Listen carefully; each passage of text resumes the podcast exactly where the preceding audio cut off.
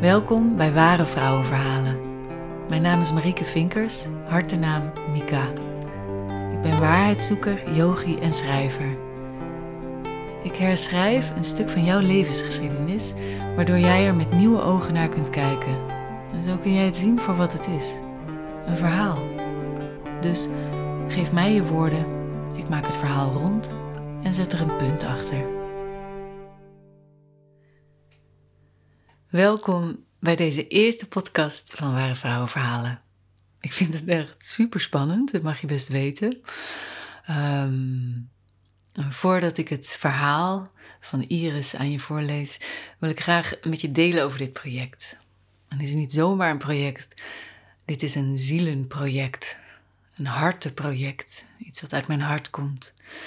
En ehm, ik ben met ware vrouwenverhalen gestart omdat ik zelf heb gemerkt door de jaren heen hoe belangrijk het is om je verleden achter je te laten. Kijk, je draagt dat natuurlijk altijd in je mee, ehm, maar het hoeft niet een volle rugzak te zijn. Ik heb het zelf achter me gelaten, grote, voor mij belangrijke stukken, uh, doordat ik flessenpost ging schrijven. En daarmee schreef ik hele lange brieven en die stopte ik in een fles en dat gooide ik, dat wierp ik echt letterlijk van me af. En nou, ik heb gemerkt hoe bevrijdend dat was om de verhalen te zien als verhaal. En uh, ook om uit het slachtofferschap te stappen. We zijn zo geneigd, tenminste, laat ik het bij mezelf houden. ik was heel erg geneigd om die verhalen maar te blijven herhalen. Misschien herken je dat, dat je weer hetzelfde verhaal aan iemand anders staat te vertellen. En over hoe erg het allemaal was. En uh, ja, ja, we maken dingen mee in ons leven. En uh, dat gebeurt. En we leven weer door. Dus ja. Later heb ik geleerd hoe belangrijk het is om die verhalen ook te delen. Dus met flessenpost wierp ik het van me af en, en daarmee was het ook weg. En later uh, kwam ik in aanraking met sisterhood groepen, met sisterhood. En als je dan zo'n verhaal deelt rond het vuur, of dat gewoon waarmee je zit, het kunnen ook hele alledaagse dingen zijn. Het hoeft niet tegelijk een trauma te zijn. Alledaagse dingen. Als je die deelt, um, merk je dat heel veel vrouwen hetzelfde verhaal delen. En ja, dat maakt de boel lichter. Dus het delen is juist ook heel erg belangrijk. En daar komt ook die term delen, is helen vandaan. Ja. En als yogi uh, merk ik hoeveel er in het lichaam vastzit. Alles wat we meemaken zet zich vast in het lichaam, in ons bindweefsel. En in de beoefening van yoga en de houdingen in de yin-yoga komen er echt dingen los die vastzitten. En dat gaat helemaal niet over woorden, dat gaat eigenlijk helemaal niet meer over verhalen. Dat zit gewoon in je lichaam vast. En als je daar ja, druk op zet, of als je daar langer in een houding ligt of zit, en je komt dan weer uit die houding, dan gaat het stromen. En, um, och man, hoe vaak ik niet lichte jank op mijn mat. Best vaak hier. Ja. En dan heb ik eigenlijk geen idee wat het is, maar het is kennelijk een oud verhaal dat loskomt. En daar word je letterlijk soepeler van, ook in de geest, niet alleen in het lichaam. Dus ja, het gaat ook om niet blijven hangen in verhalen. Uh, geen slachtofferschap meer. En verantwoordelijkheid nemen voor je eigen leven. Gaan staan voor wie je bent. Jezelf laten zien. Jezelf laten horen. Dat is ook waar ware vrouwenverhalen over gaat. Ik heb het van Martin geleerd, mijn liefde, mijn man. Die zei toen we elkaar net ontmoetten: Mick, je bent je verhaal niet. En mijn verhaal was dat ik altijd alles wel alleen kon. Ik kan het zelf wel. Laat mij maar, ik kan het zelf wel. En uh, ik was ook echt een één op één persoon. Ik vond het heel moeilijk om in groepen te zijn. Ik was een zelfstandige, vrije vrouw. Dat was mijn verhaal. En het mooie is, dat ben ik nog steeds. Alleen wel in verbinding. In verbinding.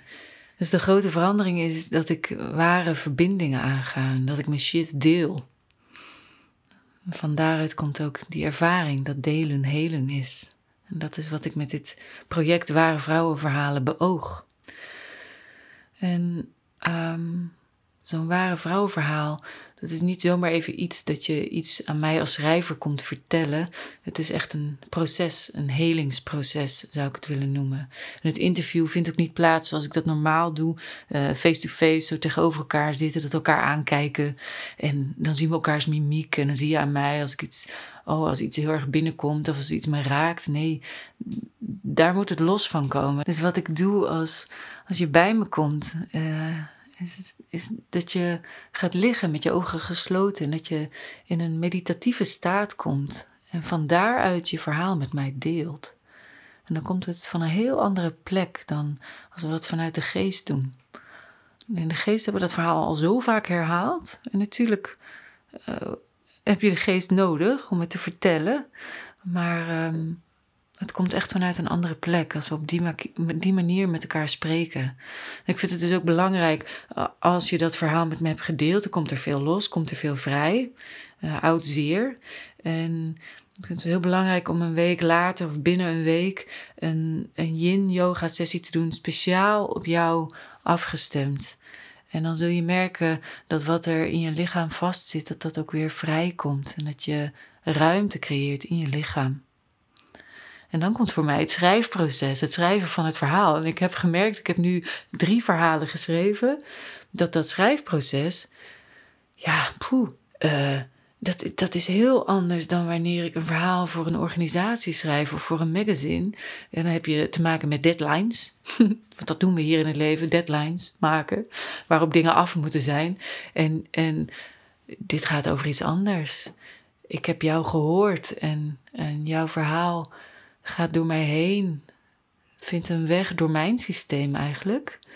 En op een goed moment komt eruit wat ik daarvan ga opschrijven en hoe ik dat vormgeef.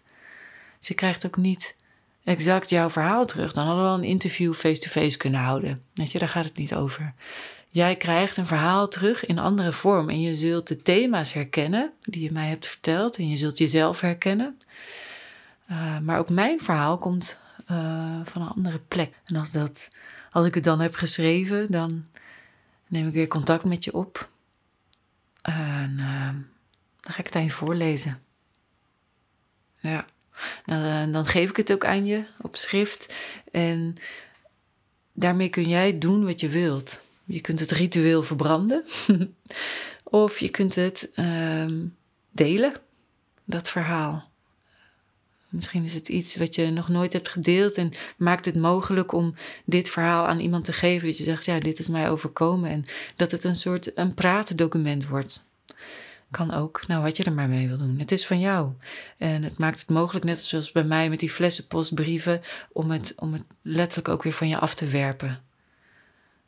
Ja, er los van te komen. De eerste vrouw die haar verhaal met mij deelde, dat is Iris. En zij vertelt een verhaal dat niemand nog weet. Dus ik vind dat echt super dapper. Het is niet alleen voor mij spannend nu om dit verhaal te gaan delen en deze start te maken, maar vooral, vooral voor Iris. Wauw. Ja, zij heeft het verhaal achter zich gelaten en ze is een nieuw leven gestart. En ze heeft mij verteld dat ze wil delen wat haar is overkomen om ook andere vrouwen daarmee te helpen. Dat is haar drijfveer geweest om het te openbaren. Ja. het verhaal dat je dus van haar hoort is een vertaling van mij. En um, zo heeft zij ook wel afstand kunnen nemen van het verhaal dat zij een tijd lang heeft geleefd. En nu niet meer.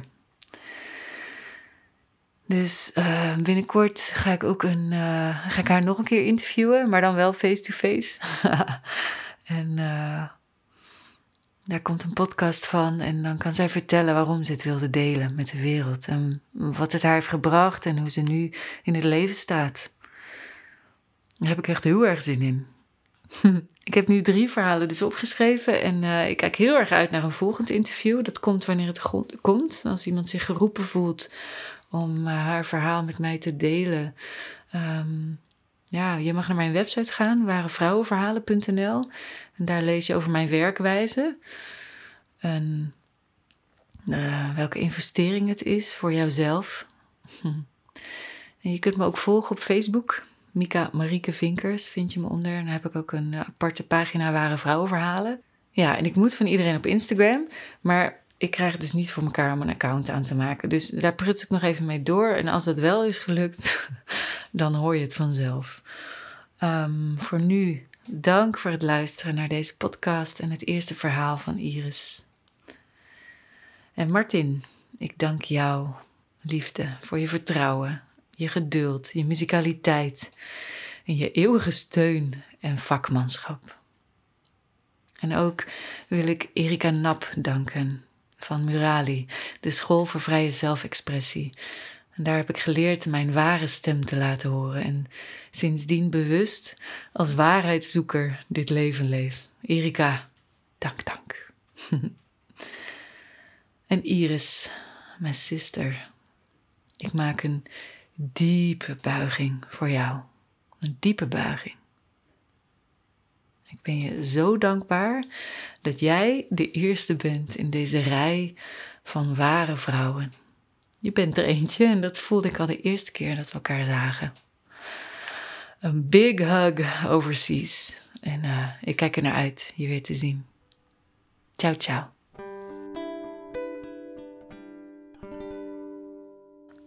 Ga weg. Nee, blijf.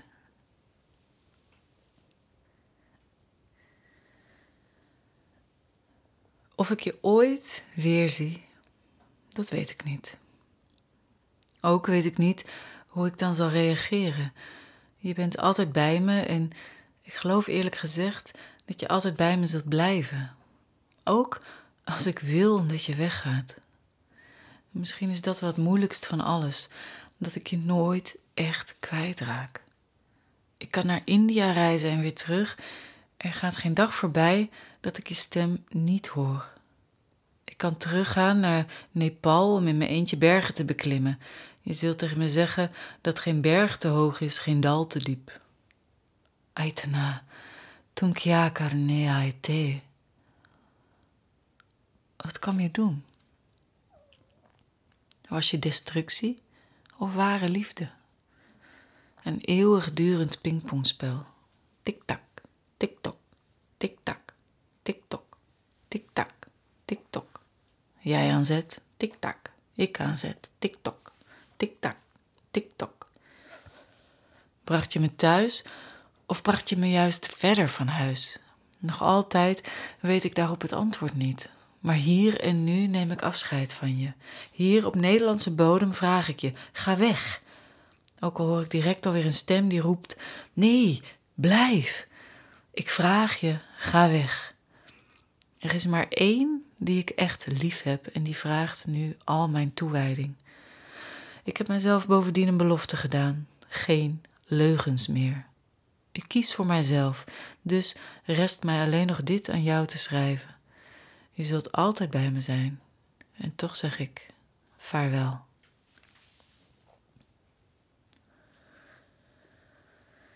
Je kunt hier niet in bed blijven liggen.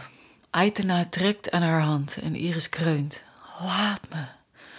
Ze draait zich om. De lege fles wijn die daarbij op de grond valt, maakt zo'n hard geluid dat ze haar handen op haar oren drukt. Aitena pakt de fles op, zet hem naast de andere die als een groen bed van zeilingen in een rijtje op het keukenblad staan. Ze trekt een gordijn open en zet het raam op een kier om wat frisse lucht binnen te laten. Als ze de kamer verlaat, haalt Iris de handen van haar oren en knippert ze met haar ogen. Veel licht, te veel. Ze trekt de deken over haar hoofd. Het is verdomme weekend, laat me. De woorden vliegen door de ruimte en worden opgevangen door een uitgedroogde plant met drie beige bladeren. Op de dag dat Iris besluit te gaan douchen, draait ze de kraan open en legt daarna snel haar hand terug naast haar andere hand, die op haar buik ligt, om daarmee vast te houden wat al weg is.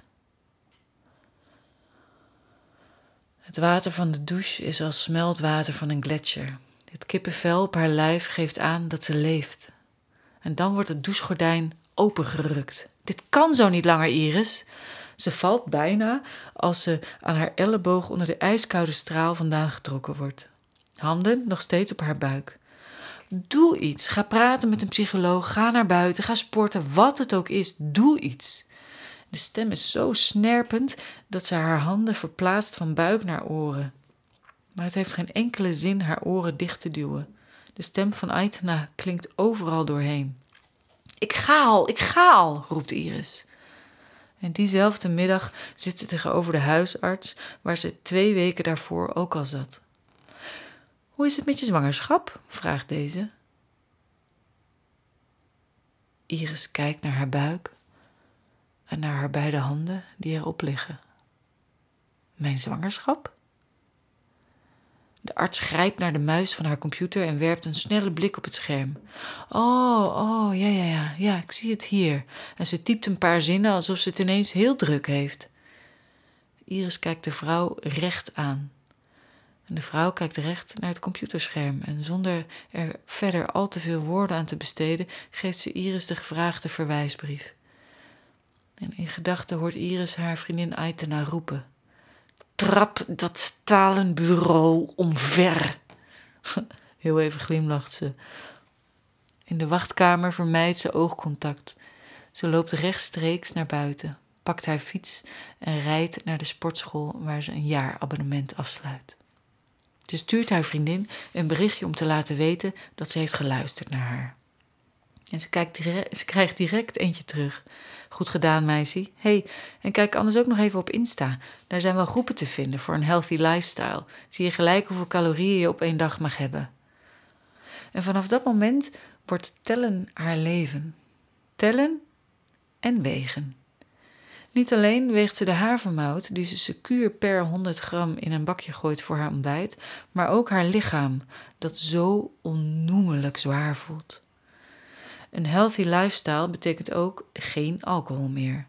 Ze gooit de overgebleven flessen weg en als haar schoolvriendinnen vragen of ze mee gaat stappen, dan haakt ze af. Laat mij maar.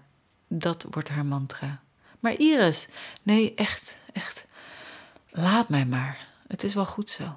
Ik blijf thuis als tijdens Pasen de sportschool dicht is, voelt ze plotseling een wervelstorm opkomen in haar lijf. Met windkracht 12 breken dikke takken van bomen af en scheurt de wind alles wat vastzit los en sleurt het mee de duisternis in. Iris zit op de grond in haar kamer, knieën opgetrokken tegen haar borst, armen eromheen, met maar één gedachte. Ik moet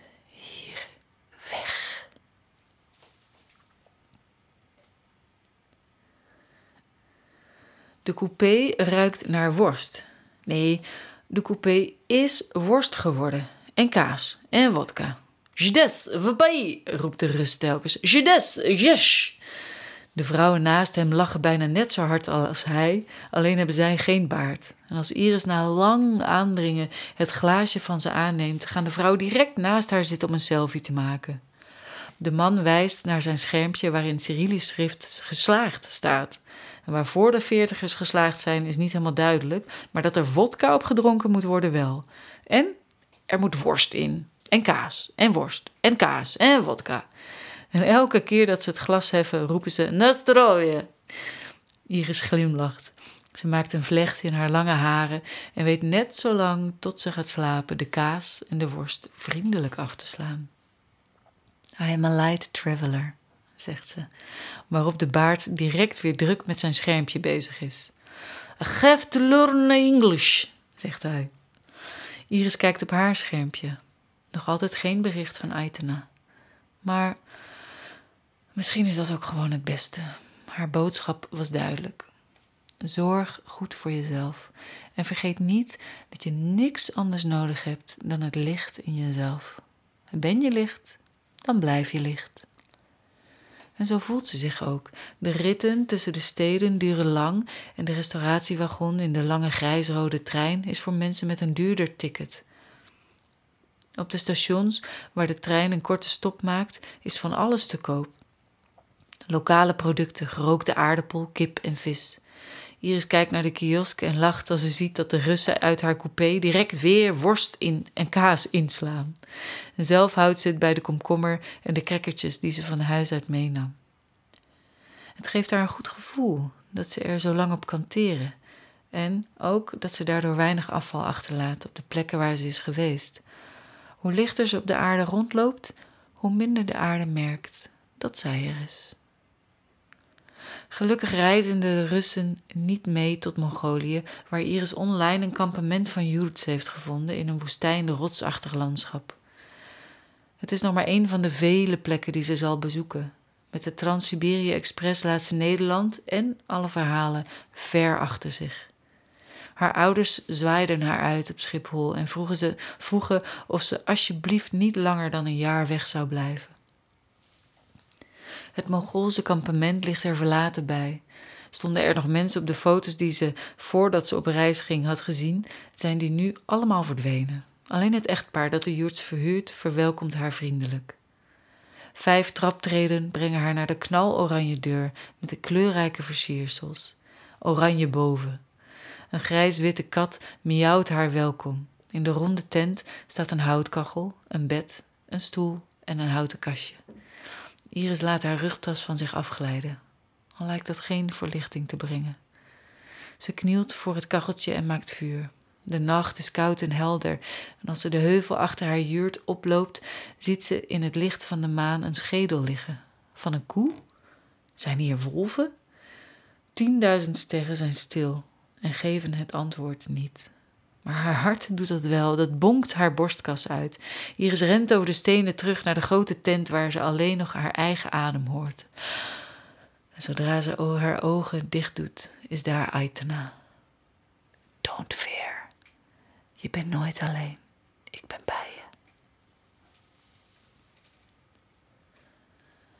De aarde van Thailand, China en Nepal ontvangen de voetstappen van Iris en na zes maanden reizen komt zij uiteindelijk aan in Aurangabad. India, stad van de liefde, stad van de chapati en curry. Hey Kenny! De jongen die ze een paar weken geleden tegenkwam, haalt haar van het vliegveld en zwaait al van verre naar haar. Van achter zijn zonnebril lacht hij. It is so good to see you again. Cambodia seems months ago. Come, come, we go visit friends. En voordat Iris ook maar verder iets kan zeggen, wordt ze meegetroond de stad in.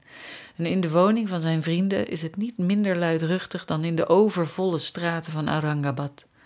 Iris legt haar rugzak neer, zonder daardoor lichter te worden, en zoekt een plekje waar niemand is, de keuken. En daar vindt ze haar huil in een stapel afwas. What are you doing here? Een jongen met een grote bos zwarte krullen kijkt haar nieuwsgierig aan.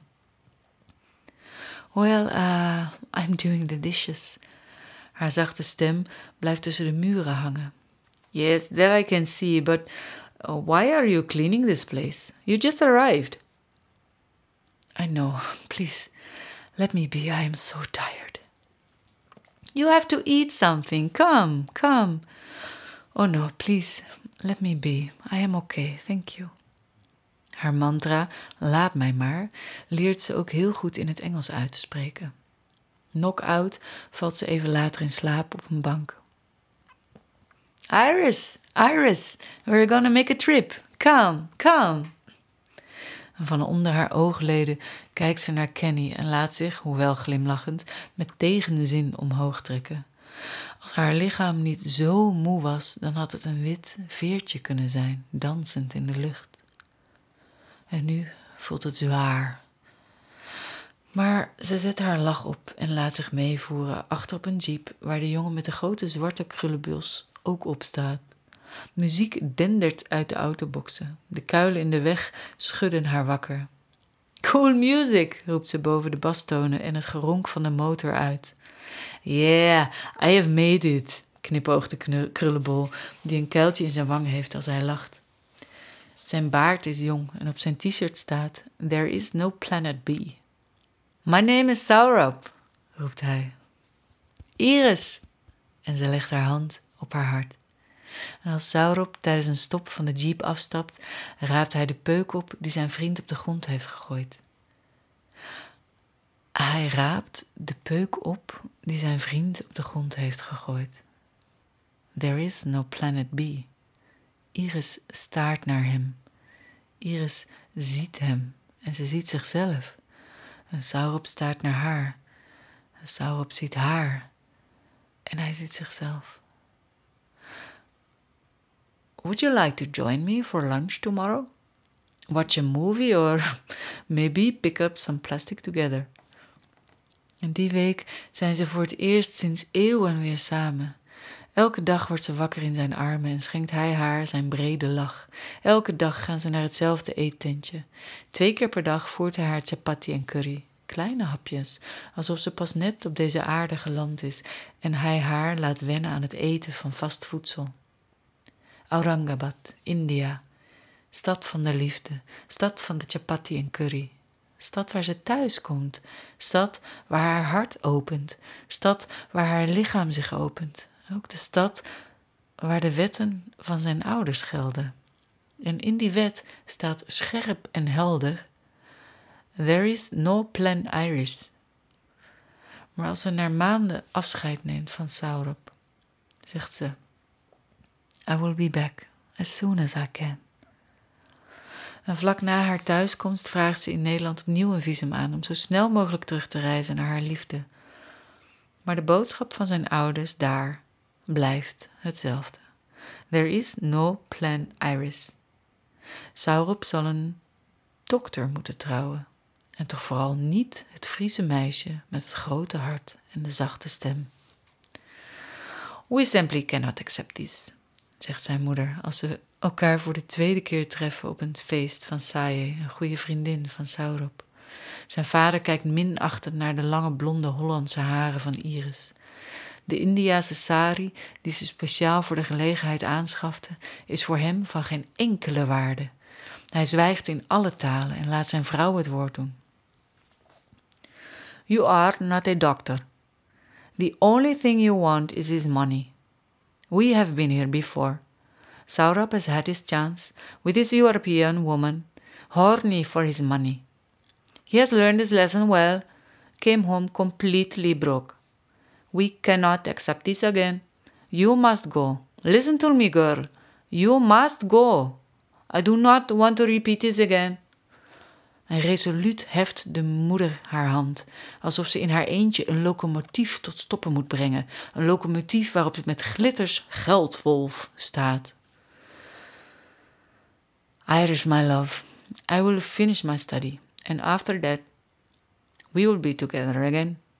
I promise. En met die belofte van Saurop reist Iris terug naar Nederland. Het platteland waar ze geboren werd in een havenstad van het noorden, met een kaal achterland vol kleurloze suikerbieten, eeuwig geteisterd door harde en frisse zeewind. Home, sweet home. Haar tranen vallen in de scheuren van de koude, Friese klei.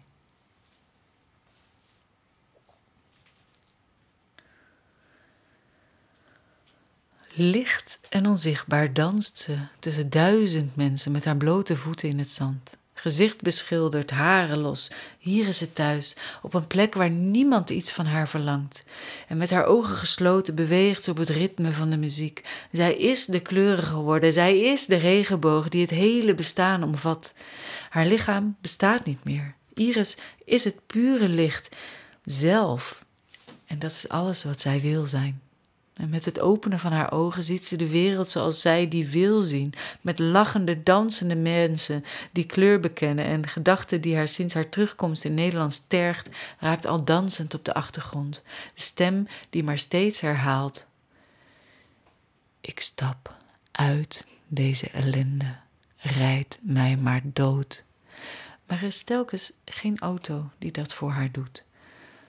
Dat het kleine postzegeltje dat op haar tong ligt de werkelijkheid als een stipje op een groot beschilderd doek laat verdwijnen en een nieuwe waarheid maakt die uit pure liefde bestaat, maakt haar diep van binnen zo kalm, al is het maar voor even. Aitana, Aitana. Lang blijft het stil. Aitana, ben je daar? In de doodse nacht roept Iris haar en plots is haar vriendin er. Wat is er, meisje? Ik voel me zo alleen. en zo zwaar. Je bent niet alleen en aan de zwaarte is altijd wat te doen, dat weet je toch. Lichtheid in jezelf vind je door lichtheid te creëren. Kom maar met me mee.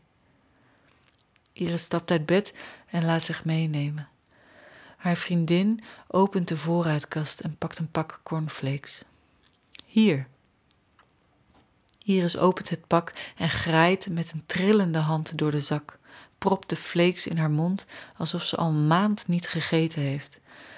De rillingen liepen haar over de rug toen ze deze ochtend het getal 62 op de weegschaal zag verschijnen. Waar is de 50 van weleer? Het pak is zomaar leeg.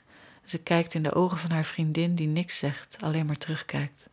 Het is alsof ze in een spiegel van leegte staart. Ze loopt naar het toilet, knielt en kotst. Terwijl haar maag een oranje brei eruit pompt, aait haar vriendin Iris zacht over de rug.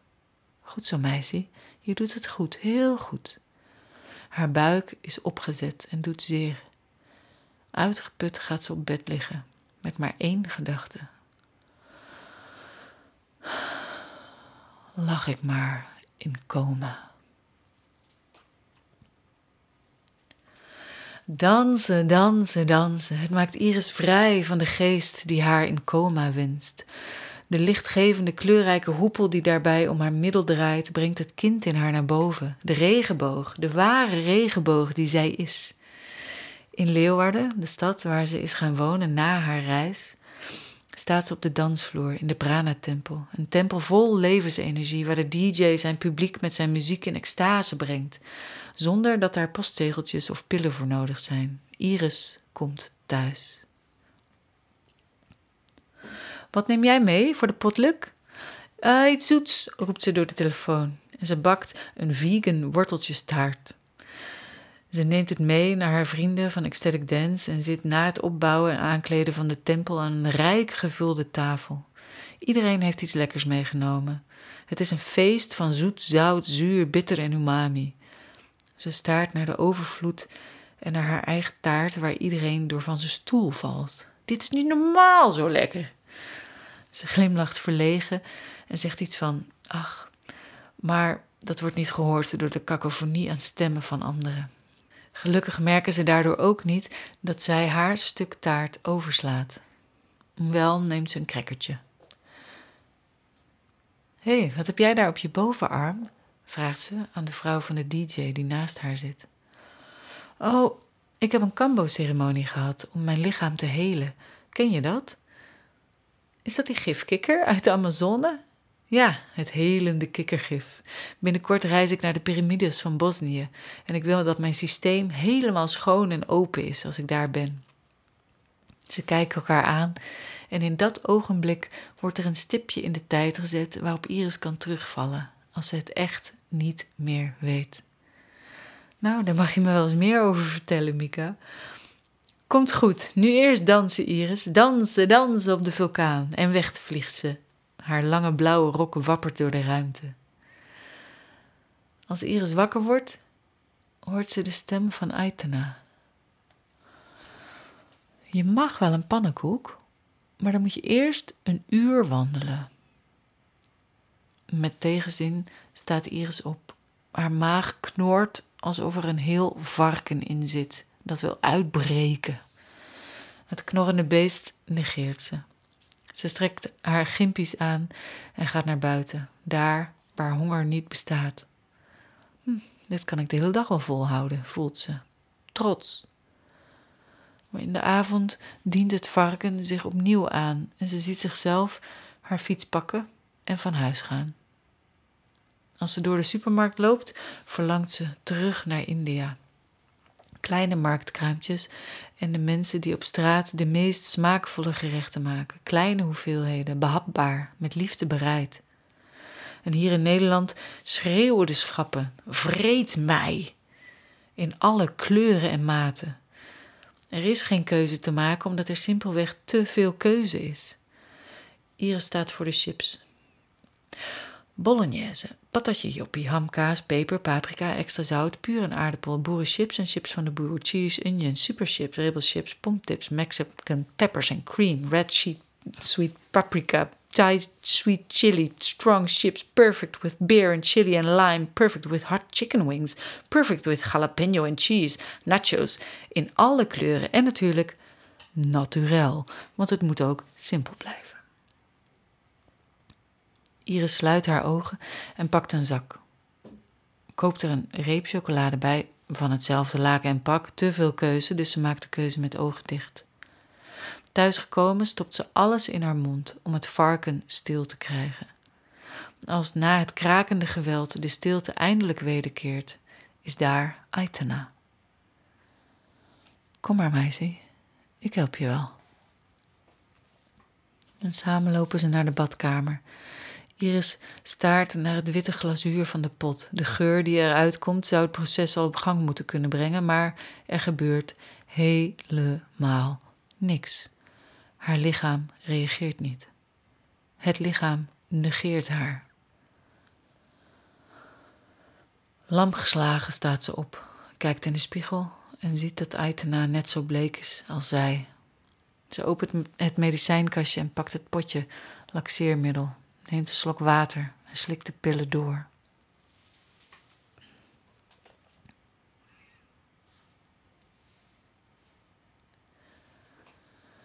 I miss you so much, my love.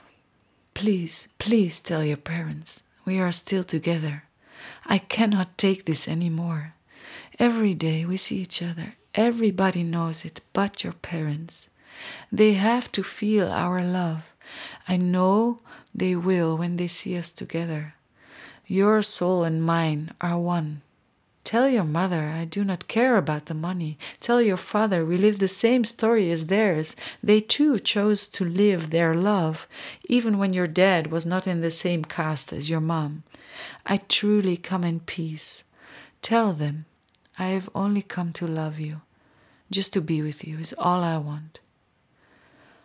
Ze kijken naar elkaar via het schermpje, de zwarte bos krullen en het lange blonde haar. Hij zucht, zij huilt. I know, zegt hij. Believe me, it will be alright soon.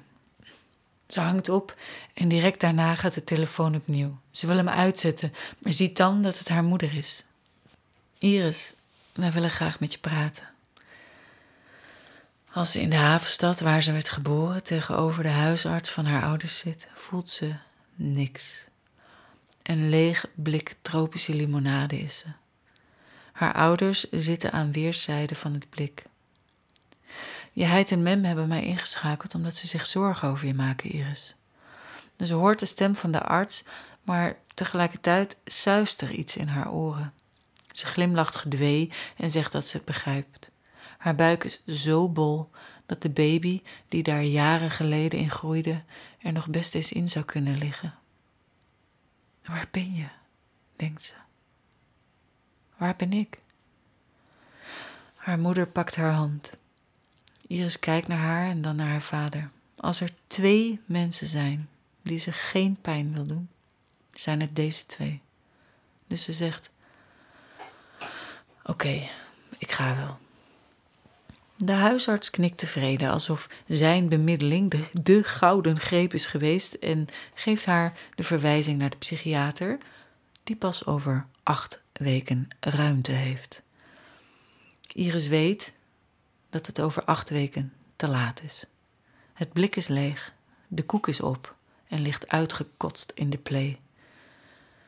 En als Aitena van zich laat horen, zegt Iris: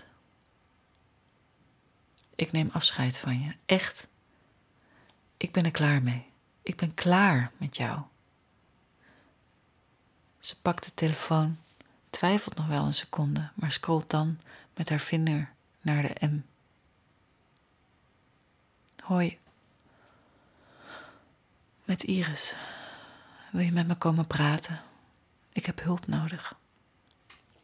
En met tranen in haar ogen lacht ze, omdat ze het eindelijk heel zacht, maar hardop durft te zeggen. Help. Saurop, you know I truly come in peace. Tell them I have only come to love you, just to be with you is all I want. I know, zegt hij. Believe me, it will be alright soon. Soon? Iris smijt haar telefoon weg achter de bank en schreeuwt tot aan de Waddeneilanden. We have been together for almost two years now without your parents knowing. Soon? Now. You have to tell them now. You have ended your study. You promised to come. Go to your parents and tell them about us. En van achter de bank hoort ze: Tomorrow, okay? Tomorrow I'll drive to my parents' house. Nog diezelfde dag gaan de grenzen van India dicht. Het cremeren van duizenden doden door COVID-19 zorgt voor een dikke smok boven de steden. New Delhi verlengt de lockdown, net als in Nederland. Saurabh studeert af en is de lang gekoesterde wens van zijn ouders geworden, chirurg. Dit zou het moment moeten zijn geweest om naar Iris te reizen. Iris, my love, I will finish my study and after that we will be together again. I promise. Bijna twee jaar lang hebben ze elkaar via videobellen gezien. Elke date was via een schermpje. Samen lachen, samen dansen, samen drinken, samen huilen, samen koken, samen film kijken en de liefde bedrijven. Allemaal via twee kleine schermpjes met 8000 kilometer ertussenin.